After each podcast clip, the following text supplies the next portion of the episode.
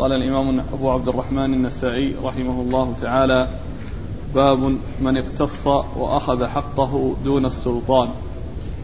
قال أخبرنا محمد بن المثنى قال حدثنا معاذ بن هشام قال حدثني أبي عن قتادة عن النضر بن أنس عن بشير بن, بن نهيك عن أبي هريرة رضي الله عن أبي هريرة رضي الله عنه عن النبي صلى الله عليه وآله وسلم أنه قال من اطلع في بيت قوم بغير إذنهم ففقأوا عينه فلا دية له ولا قصاص.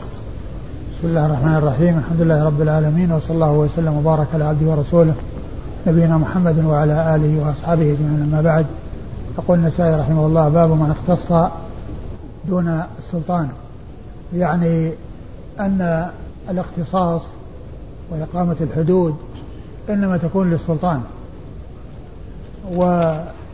وقد جاء في السنة ما يدل على أن بعض ذلك أي الاختصاص يمكن أن يأخذه الإنسان بمعنى أنه في, في الوقت الذي يحصل فيه التلبس بالجريمة وبالأمر المحرم رخص له بأن يعاقب ذلك الذي حصلت منه الجناية بالاطلاع على عورته من ثقب الباب أو غير ذلك مما يشبهه فإن الشارع رخص له في ذلك كما جاءت به الأحاديث عن رسول الله صلى الله عليه وسلم. ومنها هذا الحديث حديث أبي هريرة رضي الله عنه. وذكرت في الدرس الماضي أن أن قبل هذه الترجمة مر حديثان يتعلقان بالموضوع وهما من فعل النبي صلى الله عليه وسلم وإرادته وهمه ولم يدخلها ولم يجعلها في هذا الباب لأنه لا يطابق الترجمة لأن الرسول صلى الله عليه وسلم هو السلطان وهو المشرع وهو الذي يأتي بالشرع من الله عز وجل. وقد جعل الأحاديث التي فيها التسويغ للناس أن أن تحصل منهم المؤاخذة والعقوبة لمن يحصل منه النظر إلى بيوتهم بفقع عينه مع ثقب الباب الذي ينظر منه أنه أخذ لحقه دون الرجوع إلى السلطان لأنها آه، مؤاخذة في حال التلبس بالجريمة. وحال التلبس بالأمر المحرم. أورد النسائي حديث أبي هريرة رضي الله تعالى عنه أن النبي صلى الله عليه وسلم قال من اطلع على قوم على من اطلع على في بيت قوم بغير إذنهم. من اطلع في بيت قوم من غير إذنهم ففقأوا عينه فلا دية له ولا قصاص. هو مثل الذي قبله في قصة الرجل الذي كان ينظر من ثقب في باب النبي صلى الله عليه وسلم والنبي صلى الله عليه وسلم بصر به فجعل يتوخاه بمدرى معه يريد أن يخرجه عليه مع الثقب ويفقع عينه ولكن ذلك الرجل آه، ابتعد وترك العمل الذي كان يقوم به وأخبره النبي صلى الله عليه وسلم بما هم به. من أنه سيفعل فيه ذلك الفعل لو ثبت وبقي في مكانه ينظر. الحديث فيه أن من نظر في بيت قوم بغير إذنهم يعني ما كان عندهم علم أما إذا كان عندهم علم بأن يكون آه، يقوم لهم بعمل ثم حصل منه أن رأى شيئا وهو يقوم بعمله في بيتهم فإن هذا يختلف عن الذي يأتي ويقصد النظر والاطلاع على العورات دون أن يكونوا على علم به. ثم أيضا الذي يكون عندهم ليعمل لهم عملا يحترزون منه ويتنبهون له ويحذرونه. لكن مثل هذا الشخص الذي يأتي وينظر مع ثقب الباب والناس لا يعرفون عنه شيئا هذا هو الذي أذن في معاقبته في هذه العقوبة وأنه لا قصاص عليه ولا دية. يعني لا قصاص ولا دية. يعني لا يطالب بقصاص ولا يطالب بدية لأنه جنى وعوقب في أثناء جنايته وعوقب في أثناء جنايته. لكن قال يعني بعض أهل العلم أن هذا لا ليس كل ما يأتي من هذا القبيل ويدعى بأن هذا قد حصل أنه يسلم وأنه يعني يكون كلامه مقبولا لأن لأنه قد يحصل من بعض الناس أن يعتدي على إنسان ثم يريد أن يتخلص من تبعة ذلك بأن يقول إنه ينظر في بيته.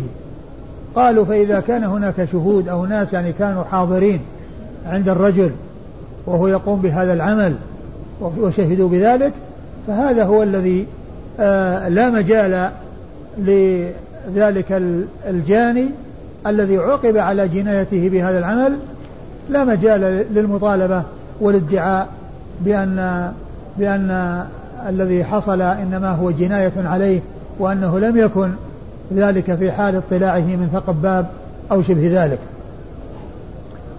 والإسناد؟ قال أخبرنا محمد بن المثنى محمد بن المثنى أبو موسى العنزي الملقب الزمن البصري ثقة أخرج له أصحاب الكتب الستة وهو شيخ لأصحاب الكتب الستة روى عنه مباشرة وبدون واسطة.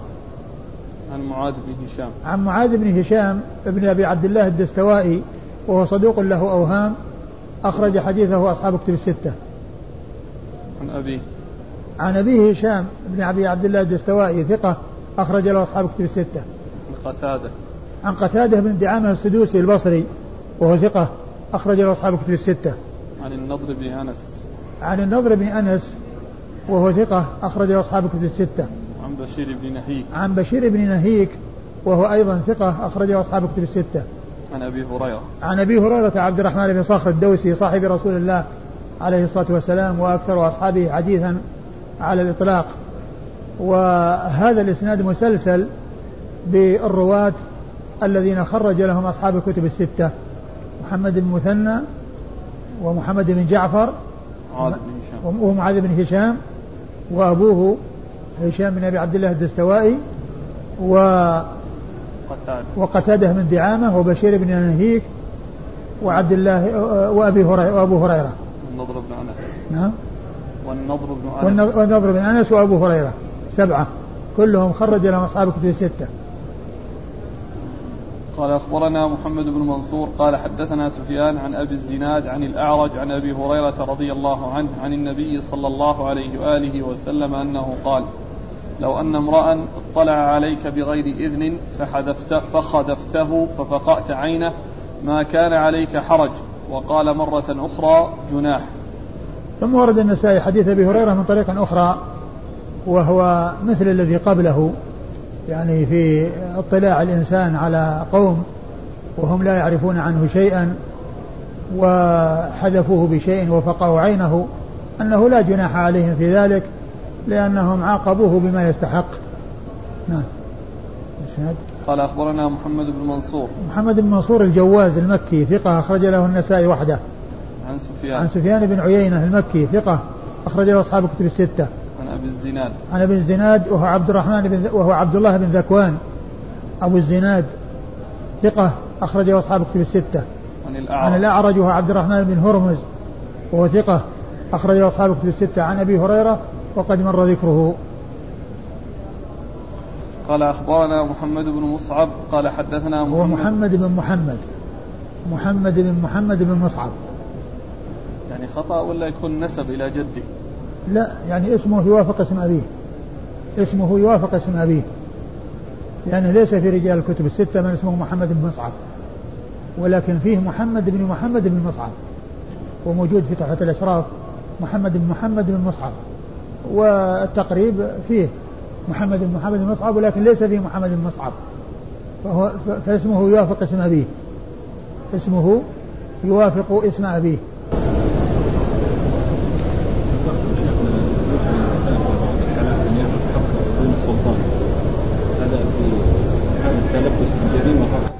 في حال تلبس الجريمة مثل الصائل. من جنس الصائل إذا اعتدى عليه يعني له أن يقابله. قال أخبرنا محمد بن محمد بن مصعب قال حدثنا محمد بن المبارك قال حدثنا عبد العزيز بن محمد عن صفوان بن سليم عن عطاء بن يسار عن أبي سعيد الخدري رضي الله عنه أنه كان يصلي فإذا بابن لمروان يمر بين يديه فدرأه فلم يرجع فضربه. فخرج الغلام يبكي حتى أتى مروان فأخبره فقال مروان لأبي سعيد لم ضربت ابن أخيك؟ قال ما ضربته إنما ضربت الشيطان. سمعت رسول الله صلى الله عليه وآله وسلم يقول إذا كان أحدكم في صلاة فأراد إنسان يم فأراد إنسان يمر بين يديه فيدرأه ما استطاع فإن أبى فليقاتل فإنه شيطان. ثم ورد النسائي حديث أبي سعيد الخدري رضي الله عنه أنه كان يصلي فمر بين يديه رجل آه، ابن لمروان فدرأه يعني حاول أن يرده فأبى وأصر على التجاوز فدفعه بقوة أو ضربه فصار يبكي وذهب إلى مروان فأخبره ولما جاء أبو سعيد إليه قال ما لك؟ أو لما ضربت ابن أخيك؟ لما ضربت ابن أخيك؟ قال ما ضربت إنما ما ضربته إنما ضربت الشيطان. يعني ما ضربته وهو ابن أخي يعني على على على الهيئة التي ينبغي أن يكون عليها وإنما كان على هيئة يستحق عليها الضرب وقد أذن بذلك رسول الله صلى الله عليه وسلم حيث قال يعني فل فليدرأه ما استطاع. يعني يحاول أن يرده برفق وبلين. فإذا ما نفع فيه ذلك فليقاتله فإنما هو شيطان. يعني كونه يعني يعزم على هذا الشيء ويصر على أن يتجاوز ولا يرجع ويعدل يعني عن هذا الشيء. والمراد بالمقاتلة يعني الدفع بقوة. يعني كونه يدفع بقوة مثل ما حصل من أبي سعيد يعني حيث يعني آه، لكزه أو آه، دفعه بقوة حتى صار يبكي وهو صغير. يعني يعني يبدو أنه صغير. فقال ما ما يعني آه، ضربت ضربته يعني ابن أخي يعني على وهو على الهيئة التي لا يستحق عليها الضرب وإنما ضربته وهو متلبس بعمل آه، وصف صاحبه بأنه شيطان وقد أذن لي بذلك رسول الله صلى الله عليه وسلم. والمقصود منه أن هذا ضربه. هذا محل الشاهد للترجمة من أخذ حقه دون السلطان. لأنه في الحال يعني متلبس بشيء يستحق أن يجاز عليه ويستحق أن يدفع. نعم. الإسناد قال أخبرنا محمد بن محمد بن مصعب. محمد بن محمد بن مصعب صدوق أخرج حديثه أبو داود النسائي نعم. أبو داود والنسائي. عن محمد بن المبارك. محمد بن المبارك ثقة أخرجه أصحاب كتب الستة. عن عبد العزيز بن محمد. عن عبد العزيز بن محمد الدراوردي وهو صدوق أخرج له أصحاب كتب الستة. عن صفوان بن سليم. عن صفوان بن سليم وهو ثقة أخرج له أصحاب كتب الستة. عن عطاء بن يسار. عن عطاء بن يسار المدني ثقة أخرجه أصحاب كتب الستة. عن أبي سعيد. عن أبي سعيد الخدري وهو سعد بن مالك بن سنان الخدري وهو مشهور بكنيته ونسبته. كنية أبو سعيد ونسبته الخدري واسمه سعد بن مالك بن سنان وهو أحد السبعة المعروفين بكثرة الحديث عن النبي صلى الله عليه وسلم وهم أبو هريرة وابن عمر وابن عباس وأبو سعيد وأنس وجابر وأم المؤمنين عائشة رضي الله تعالى عنهم وعن الصحابة أجمعين.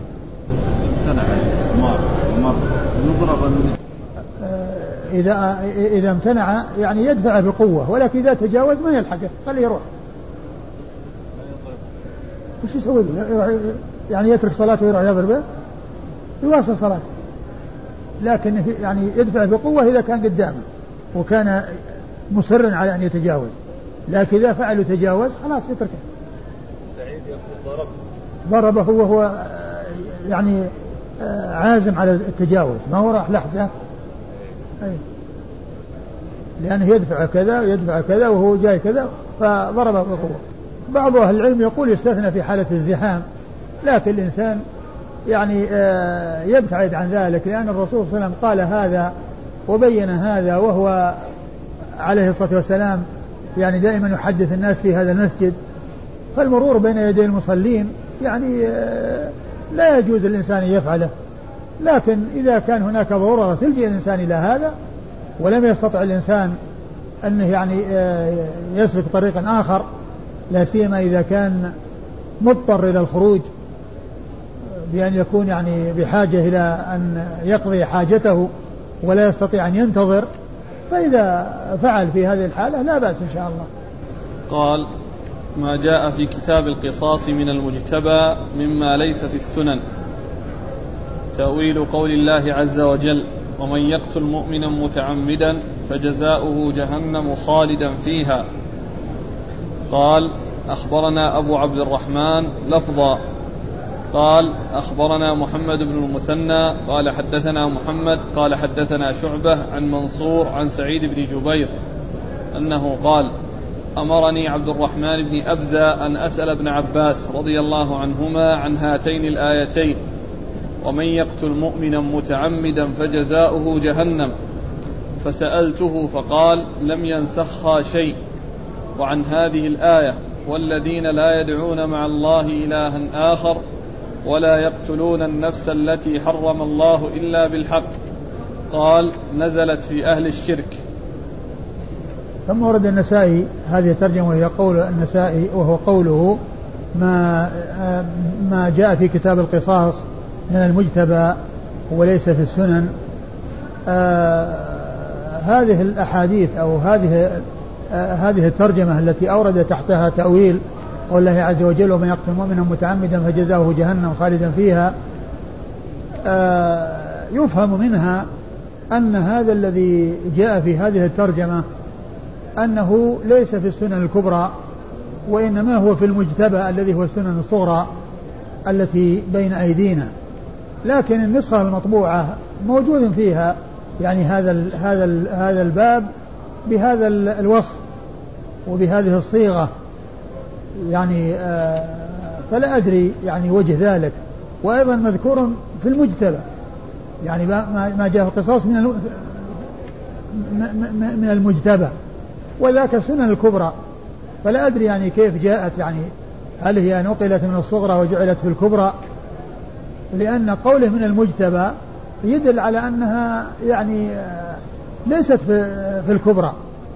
لأن المجتبى ليس الكبرى وإنما هو السنن الصغرى التي اجتبيت واختيرت واختصرت من الصغرى من الكبرى. لكن النسخة الموجودة يعني من مطبوعة يعني فيها هذا هذا هذا الباب وهذه الأحاديث التي في الباب. ثم إن الأحاديث التي هنا كلها قد مرت في باب تحريم في كتاب تحريم الدم كلها قد مرت هناك. يعني فليست يعني موجودة يعني آه، هنا ولا وجود لها في مكان آخر من الكتاب بل هي موجودة بأسانيدها ومتونها. موجودة بأسانيدها ومتونها في باب أو في كتاب تحريم الدم. في كتاب تحريم الدم الذي قد مر بنا يعني منذ أيام عديدة.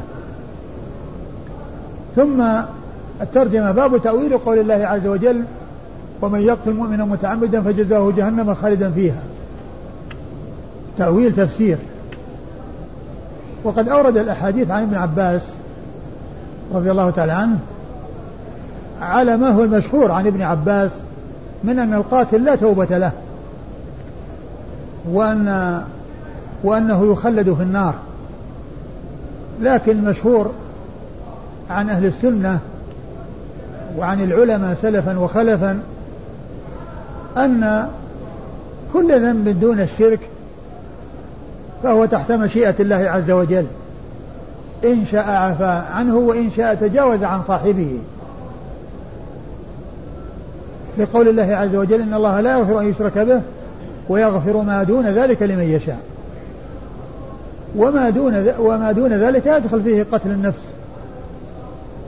ومما يدل على هذا ما ثبت في السنة عن رسول الله صلى الله عليه وسلم في قصة الإسرائيلي الذي قتل تسعة وتسعين تسعة وتسعين, تسعة وتسعين نفسا ثم أكمل المئة وبحث عن توبة وهل له من توبة؟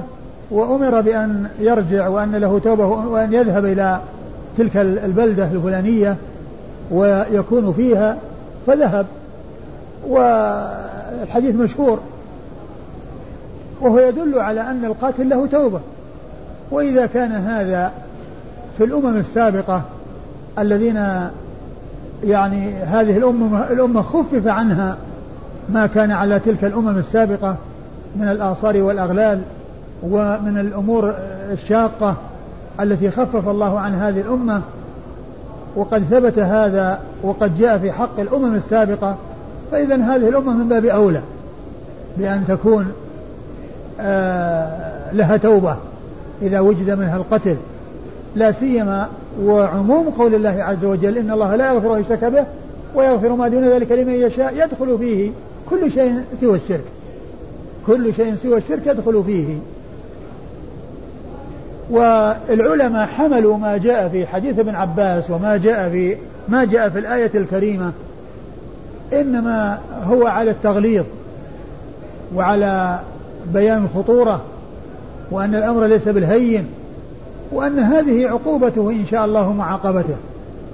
عقوبته إن شاء الله معاقبته.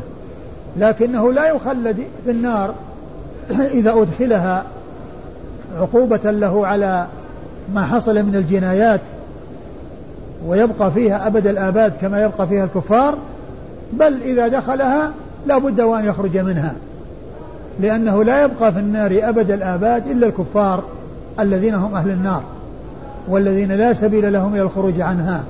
أما من كان غير مشرك بالله عز وجل وذنبه آه، ذنب دون الشرك فإن أمره إلى الله عز وجل. إن شاء عفى عنه وتجاوز وإن شاء عذبه ولكنه إذا عذبه لا يخلده في النار أبدا إلى غير نهاية بل يمكث فيها المدة الطويلة التي شاء الله تعالى أن يمكثها ثم يخرج منها ويدخل الجنة.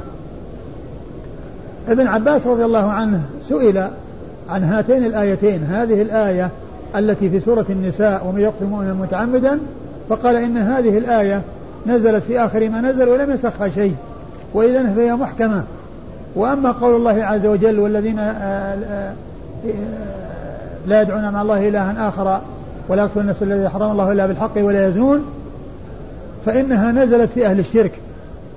إنها نزلت في أهل الشرك يعني إذا حصل منهم هذه الأمور في حال شركهم حصل منهم الشرك والقتل والزنا ثم تابوا ودخلوا في الإسلام وتابوا من تلك الذنوب فإن الله تعالى يتوب عليهم.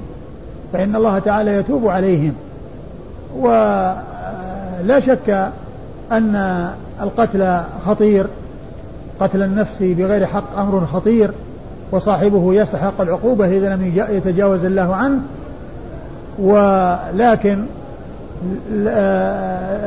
الحق هو ما ذهب إليه جمهور العلماء من أن القاتل له توبة وأن أمره إلى الله عز وجل وذنبه دون الشرك وكل ذنب دون الشرك فهو تحت مشيئة الله عز وجل إن شاء عفى عنه وإن شاء.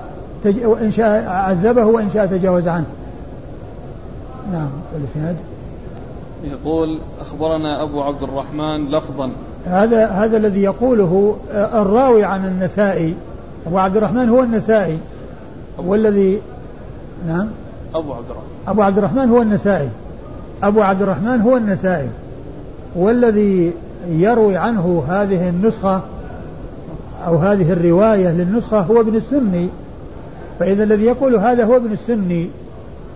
وقوله لفظا يعني معناه من كلامه ومن قراءته هو وتحديثه هو. ومن المعلوم أن أن كلمة أخبرنا يعني غالبا تستعمل فيما قرئ على الشيخ وهو يسمع. فيما قرئ على الشيخ وهو يسمع. وحدثنا تستعمل فيما إذا سمع من لفظ الشيخ. الشيخ ونفسه يحدث. ويتكلم. أما إذا قرئ عليه الذي هو العرض فإنه يعبر عنه بأخبارنا. هذا هو الغالب في الاستعمال ويجوز استعمال يعني أخبرنا فيما سمع لفظا. وهنا قال لفظا أخبرنا أبو عبد الرحمن لفظا يعني من كلامه وليس من قراءة شخص عليه. عن محمد بن المثنى. محمد بن المثنى مر ذكره. عن محمد.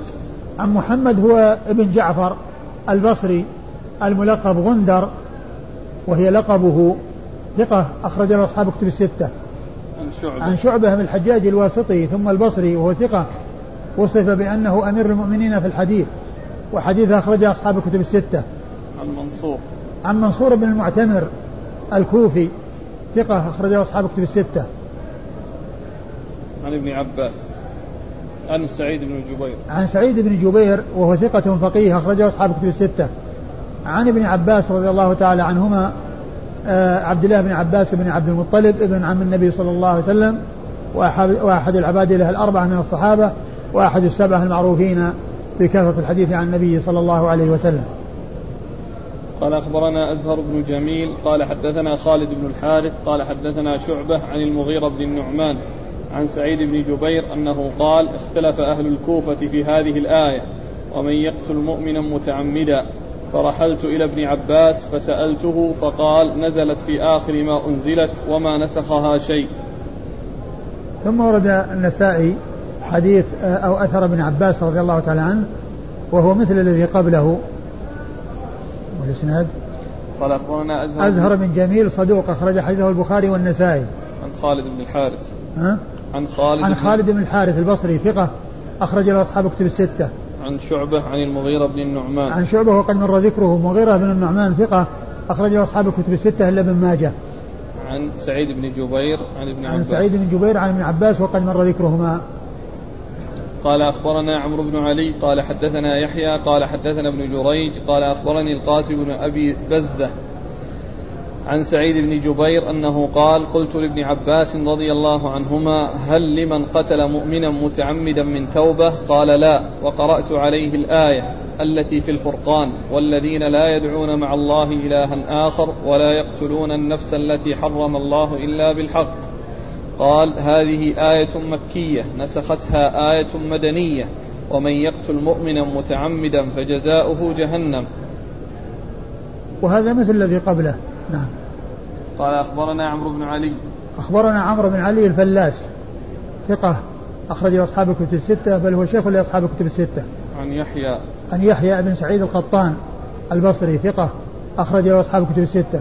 عن ابن جريج. عن ابن جريج عبد الملك بن عبد العزيز بن جريج المكي ثقة فقيه يرسل ويدلس وحديثه أخرج أصحاب الكتب الستة. عن القاسم بن أبي أبزة. عن القاسم بزة. بن أبي بزة وهو ثقة أخرجه أصحاب الكتب الستة. عن سعيد بن جبير عن ابن عباس. عن سعيد بن جبير عن ابن عباس وقد مر ذكرهما.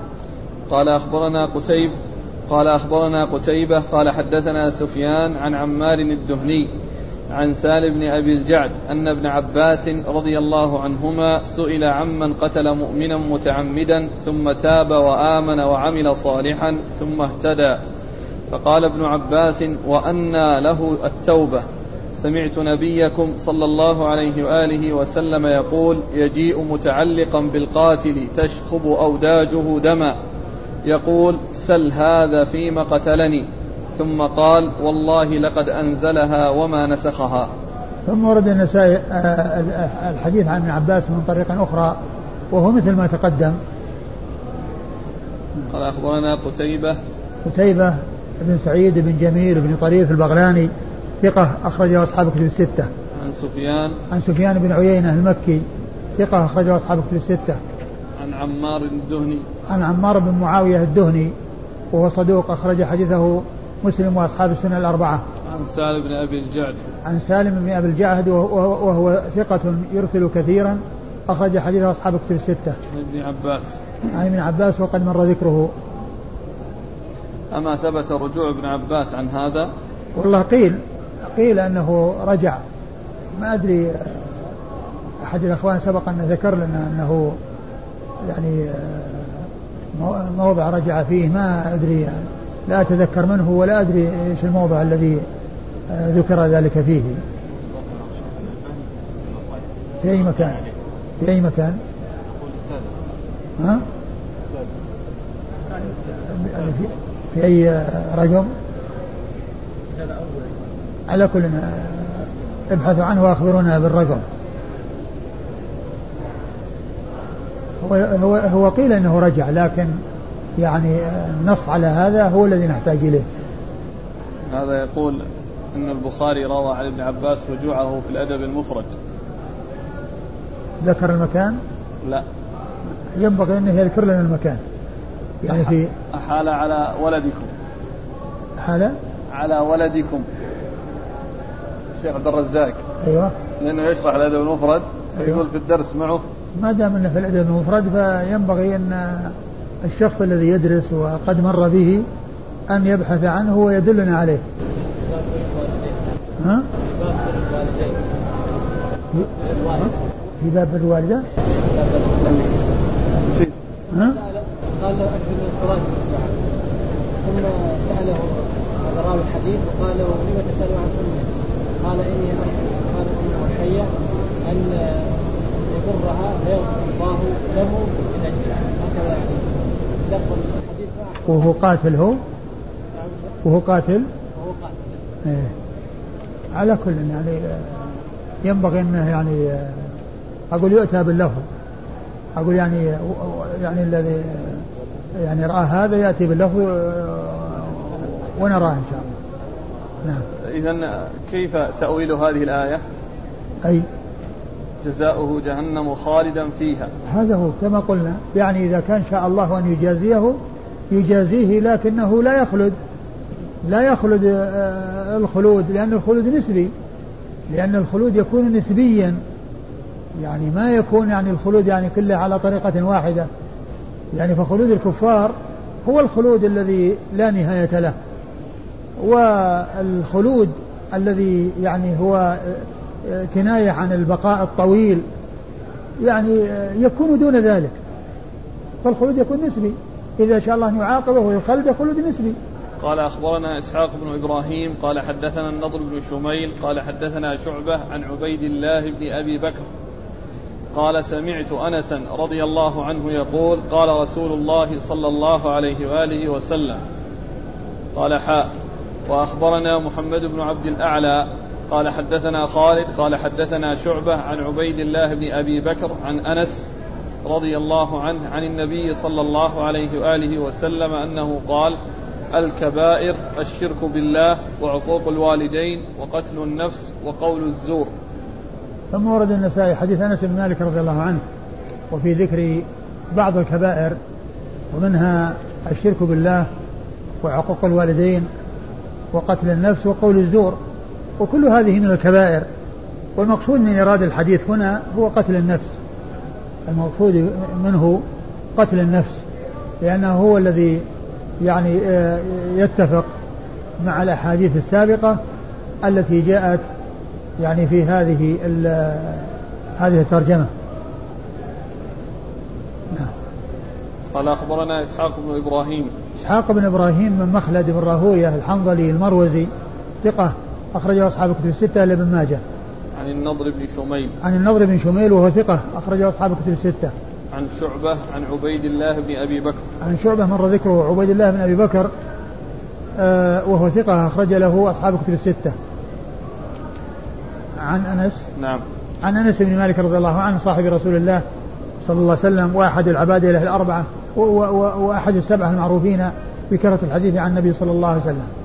قال حاء وأخبرنا محمد بن عبد الأعلى ثم قال حاء وهي للتحول من إسناد إلى إسناد محمد بن عبد الأعلى هو ثقة أخرج حديثه مسلم وأبو داود في القدر والترمذي والنسائي وابن ماجه عن خالد عن شعبة عن عبيد الله بن أبي بكر عن أنس. وقد مر ذكرهم. قال أخبرنا عبدة بن عبد الرحيم قال أخبرنا ابن شميل قال حدثنا شعبة قال حدثنا فراس قال سمعت الشعبي عن عبد الله بن عمرو رضي الله عنهما عن النبي صلى الله عليه وآله وسلم أنه قال: الكبائر الإشراك بالله وعقوق الوالدين وقتل النفس واليمين الغموس. ثم ورد النسائي حديث عبد الله بن عمرو بن العاص رضي الله تعالى عنهما وهو مثل الذي قبله إلا أنه بدل قول الزور اليمين الغموس. واليمين الغموس هي اليمين الفاجرة الكاذبة وقيل لها غموس لأنها تغمس صاحبها بالإثم. نعم. قال أخبرنا عبدة بن عبد الرحيم. عبدة بن عبد الرحيم هو صدوق؟ نعم. أخرج حديثه؟ البخاري في الأدب المفرد والنسائي. صدوق أخرج حديثه البخاري في الأدب المفرد والنسائي. عن ابن شميل عن شعبة عن فراس. عن ابن شميل عن شعبة وقد مر ذكرهما وفراس وابن يحيى وهو صدوق ربما وهم أخرج له أصحاب الكتب. صدوق ربما وهم أخرج له أصحاب الكتب الستة. عن الشعبي. عن الشعبي عامر بن شراحيل الشعبي ثقة فقيه أخرج له أصحاب الكتب الستة. عن عبد الله بن عمرو. عن عبد الله بن عمرو بن العاص رضي الله تعالى عنهما وهو أحد العبادلة الأربعة من أصحاب النبي صلى الله عليه وسلم الذين هم عبد الله بن عمرو وعبد الله بن عباس وعبد الله بن الزبير وعبد الله بن عمر. قال أخبرنا عبد الرحمن بن محمد بن سلام قال حدثنا إسحاق الأزرق عن الفضيل بن غزوان عن عكرمة عن ابن عباس رضي الله عنهما أنه قال قال رسول الله صلى الله عليه وآله وسلم لا يزني العبد حين يزني وهو مؤمن ولا يشرب الخمر حين يشربها وهو مؤمن ولا يسرق وهو مؤمن ولا يقتل وهو مؤمن. ثم ورد النسائي حديث عبد بن عباس. حديث ابن عباس رضي الله تعالى عنهما قال لا يزني الزاني حين يزني وهو مؤمن ولا يشرب الخمر حين يشربها وهو مؤمن ولا يقتل ولا يسرق وهو مؤمن. ولا يسرق وهو مؤمن ولا يقتل وهو مؤمن. والمقصود منه قوله ولا يقتل وهو مؤمن. يعني في مقصود من من إرادة تحت الترجمة. والحديث يعني من من أحاديث الوعيد. وفيه بيان خطورة يعني هذه الأمور التي آه، وصف صاحبها بأنه غير مؤمن والمقصود من ذلك أنه ليس بمؤمن الإيمان الكامل. عنده إيمان ناقص عنده إيمان ناقص وهو من جملة المسلمين إلا أنه ارتكب معصية يستحق عليها الإثم إن لم يتجاوز الله عز وجل, عز وجل عنه ويعفو عنه. المقصود أن أن أهل السنة والجماعة يعتبرون صاحب الكبيرة مؤمن ناقص الإيمان. مؤمن ناقص الإيمان. فالنفي هنا ليس لأصل الإيمان وأنه من الكفار وإنما لأنه حصل في إيمانه نقص. ولو كان عنده الإيمان الكامل ما أقدم على معصية الله عز وجل والوقوع في هذه الجرائم وفي هذه الأمور الكبيرة والأمور العظيمة. وأهل السنة والجماعة يعني آه، آه، مرتكب الكبيرة عندهم حكمه أو الاسم الذي يطلق عليه في الدنيا أنه مؤمن ناقص الإيمان. وأما في الآخرة فأمره إلى الله عز وجل إن شاء عذبه وإن شاء تجاوز عنه. وأهل السنة والجماعة وسط في ذلك بين المرجئة وبين الخوارج والمعتزلة. المرجئة الذين قالوا عن مرتكب الكبيرة إنه مؤمن كامل الإيمان وعندهم الناس كلهم سواء في الإيمان والإيمان لا يزيد ولا ينقص بل عندهم أن كل من دخل في الإسلام فهو مؤمن كامل الإيمان لا يفرق بين أتقى الناس وبين أفجر الناس. ويقولون لا يضر مع الإيمان ذنب كما لا ينفع مع الكفر طاعة. يقولون لا يضر مع الإيمان ذنب كما لا ينفع مع الكفر طاعة.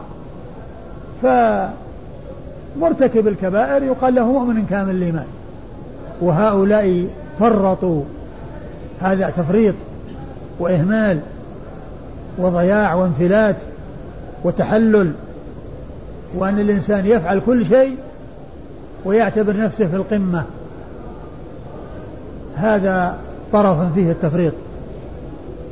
ويقابل هذا الطرف طرف آخر فيه الإفراط وهو أن مرتكب الكبيرة ليس من المؤمنين ليس بمسلم خرج من الإسلام كفر. وهذا قول الخوارج مرتكب الكبيرة كافر خرج من الإيمان وليس من المؤمنين بل هو كافر من جملة الكفار. وهو خالد مخلد في النار. يعني الاسم الذي يطلق عليه في الدنيا أنه كافر وحكمه في الآخرة أنه خالد مخلد في النار كالكفار تماما لا فرق بينه وبين الكفار. المعتزلة متفقون مع الخوارج في أنه خالد مخلد في النار. ولكنهم قالوا عن الاسم الذي يطلق عليه في الدنيا أنه في منزلة بين بين المنزلتين خرج من الإيمان ولم يدخل في الكفر. ولكنهم متفقون على أنه ليس بمؤمن وأنه لا يوصف بأنه مؤمن بل هو خارج من الإيمان وخارج من الإسلام وخارج من الإسلام. هذا طرف الإفراط والغلو والتجاوز. المرجئة قالوا مؤمن كامل الإيمان والمعتزلة والخوارج قالوا خالد مخلد في النار وقالوا إنه خرج من الإيمان وأنه ليس بمؤمن. وأهل السنة والجماعة توسطوا. فقالوا مؤمن ناقص الإيمان. قالوا مؤمن فهم وسط بين الطرفين. وكما يقول الخطابي رحمة الله عليه ولا تغلوا في شيء من الأمر واقتصد كلا طرفي قصد الأمور ذميم. ولا تغلوا في شيء من الأمر واقتصد كلا طرفي قصد الأمور يعني الطرفان اللذان يتوسطهما الحق مذمومان. الطرفان اللذان يتوسطهما الحق الحق مذمومان. آه، فقالوا عنه مؤمن مؤمن ناقص الإيمان. فلم يسلبوه فلم يعطوه الاسم المطلق كما أعطته المرجئة. وما سلبوه مطلق الاسم كما سلبته إياه الخوارج والمعتزلة. بل أعطوه إيمانا ناقصا. فقالوا مؤمن بإيمانه ناقص بك ب ب ب فاسق بكبيرته مؤمن بإيمانه فاسق بكبيرته مؤمن ناقص الإيمان. ويجتمع فيه محبة وبغض. يحب على ما عنده من الإيمان ويبغض على ما عنده من الفسوق والعصيان. قالوا ومن أمثلة ذلك يعني كون الشخص يجتمع فيه حب وبغض قول الشاعر الشيب كره وكره أن أفارقه. فأعجب لشيء على البغضاء محبوب. الشيب كره إذا قرن بالشباب ما هو مرغوب فيه. الشيب إذا نسب إلى الشباب وقرن بالشباب يعني ما يصير مرغوب فيه. مكروه عند الناس. لكن إذا نظر لما بعده هو الموت صار محبوبا ومرغوبا فيه. لأن الموت يعني لا يريده أحد. الشيب كره وكره أن يفارقه. يعني مع كونه يعني ليس كالشباب ولكنه يحب البقاء عليه ولا يحصل له الموت. وكره أن يفارقه. ثم قال فأعجب لشيء على البغضاء محبوب. فكذلك المؤمن العاصي يعني يكون عنده محبة وبغض وولاية وعداوة يحب على ما عنده من الإيمان ويبغض على ما عنده من الفسق من الفسوق والعصيان. والله تعالى أعلم وصلى الله وسلم وبارك على عبده ورسوله. أظن باقي لا السند نعم. قال أخبرنا عبد الرحمن بن محمد بن عبد الرحمن بن محمد بن سلام صدوق أخرج حديثه. لا بأس به.